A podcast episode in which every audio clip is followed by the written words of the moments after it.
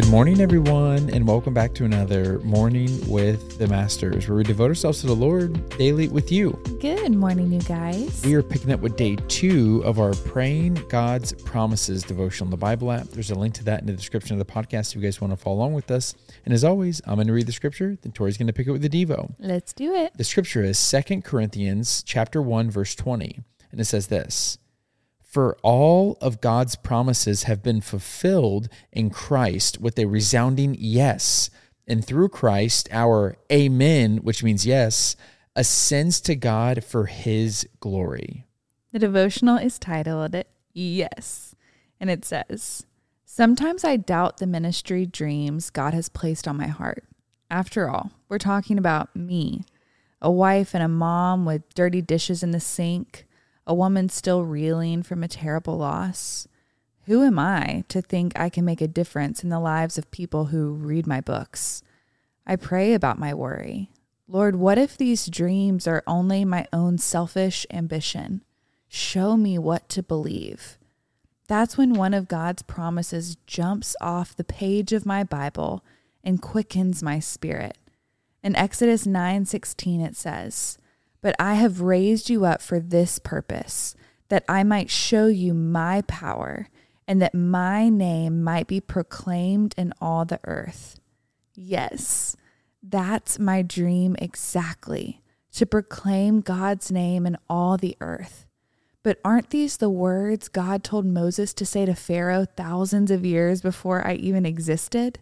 Yes, that's true. But as I read Exodus 9:16, it is like the Holy Spirit highlights this verse of scripture for me. And I go from doubting God's call on my life to believing it is possible. Even though I fully understand I am no Pharaoh, much less a Moses, but a person with a mission of my own. Another reason I believe God is speaking to me through this verse is because of the joy I feel in my heart as this verse comes alive to me. I love the idea of lifting up God's name, not in my power, but in His power. I have encountered God and His wonderful power many times, and I can't wait to trust Him again. I've learned that it is the very moment you believe one of God's promises that God activates that promise over your life. Yeah, and the emphasis there is God's promise. Mm-hmm. Because I've heard it said before, and I've been saying it ever since I became a Christian, that God will break all the promises that He never made. Right. And so I I know that for me, when I hear this devotional, and probably for some of our listeners, whenever they hear it, they're like, "But but wait, what about what about the things I'm expecting for? Mm-hmm. What about the promises I'm believing in?" Yeah. And like I understand that feeling, but we have to make sure we're not projecting our own desires and in saying oh that's actually what god promised me when he didn't Yeah. because then we start to have a bad relationship with god over Yeah. something he never promised it's like Right. it's like getting mad at your friend for not coming over at 8 a.m to help you with yard work on a saturday when they literally Never said never said that they were going to do that you Yeah. know what i mean Yeah, that's so good. I definitely feel like there is such a balance between that whole like okay number 1 this is a desire in my heart mm-hmm. and now I have to navigate is this desire from God yeah and if we have confirmation that it's from God if it aligns with his character if it aligns with bringing his kingdom down to earth and we and mm-hmm. we know that it's from God deep down then we have to wrestle with kind of what she's saying of that whole almost like imposter syndrome. Like Yes. I've definitely felt that before.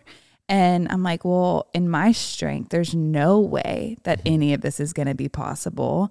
And the enemy will come in with doubt and be like, mm, I don't know if you're the right girl for the job. yeah Someone else is already doing it, or this person could do it better. So, like, why you? Right. And so you like get in your head and you doubt. Mm-hmm. But I love that this pointed out that it has nothing really to do with you, but trusting God through you.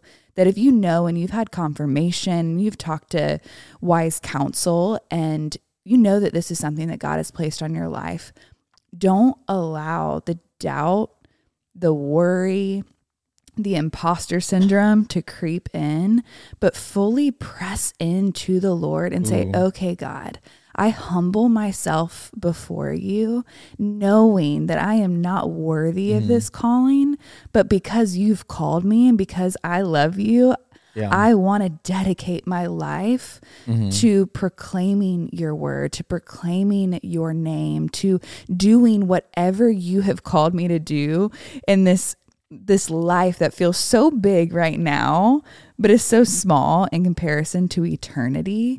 And that should give you confidence because it's not in your power, it's not in Yeah. your strength, it's not because of your talents, it's because of the God who created you and is so much more powerful and can do so much more than you can ever even think, dream, or imagine here on earth. yeah, absolutely. We may struggle with imposter syndrome, but God doesn't. Right. And I would encourage all of you. Now, uh, you know, this is a weird thing to encourage people in, but whenever I first gave my life to Christ, I was gifted children's Bible stories. I didn't know these Bible stories. Yeah. And it was cool because they kind of came in chronological order. So I could kind of get like a like a very practical version of the Bible. Right. And it was fun to see what God did for Yeah. Mm-hmm. Adam and Eve and what he did for Abraham and what he did, you know, and it goes Yeah. on to David and Right. everything. And I could see these miraculous things happening from like a bird eye view, from a very Mm-hmm. general story. Yeah.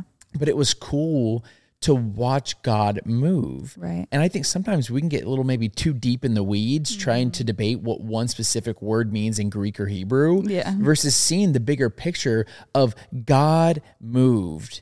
When God said to Moses, when Moses said, Who shall I say sent me? God said, Tell them I am. Tell them I sent you Yeah. because I am the God that can do these things. And Right, and I feel like sometimes we suppress the power of him because we're Mm-hmm. not constantly reading about the miracles that he did. And so Right. if you need that reminder, go buy a children's Bible book or go Mm-hmm. reread and and get the bigger picture of what God is doing because Yeah. it's all throughout scripture where God's power is being revealed to us. Yeah. That's so powerful. You ready to pray sign out? I am.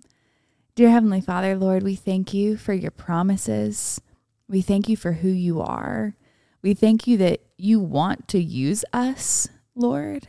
What a powerful thing that that us as humans, as sinful, broken people, that you desire to use us, that you've given us purpose, that you've given us gifts and talents, and that you want to walk with us. You want to move through us, Lord.